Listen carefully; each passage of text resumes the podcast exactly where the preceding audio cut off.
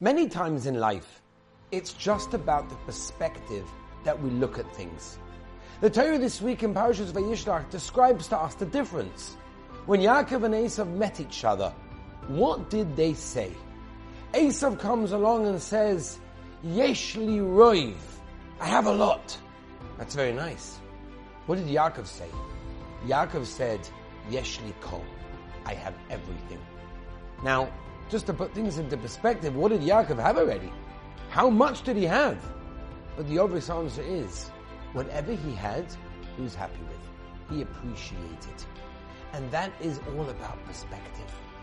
There was a teacher that surprised all of her students with a surprise test.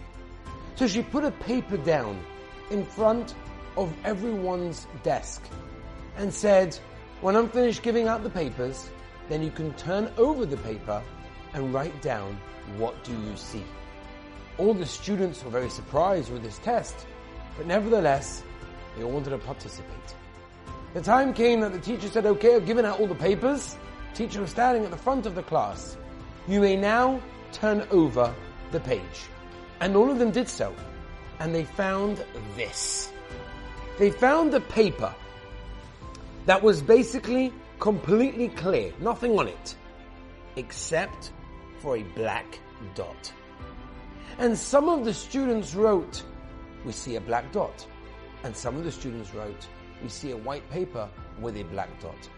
How many times do we walk into a room and we see a missing tile in the ceiling and we immediately point it out, oh, there's a missing tile. It's about perspective. What are we looking at? Are we looking at a clean, fresh, white piece of paper that happens to have a dot? Or are we looking at the black dot glaring in our eyes?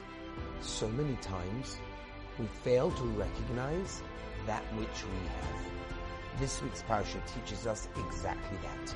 Esav says, Roiv, I have a lot, but I want more. Yaakov Avinu says, Yeshli Kol, I have everything that I need. Have a wonderful Shabbos.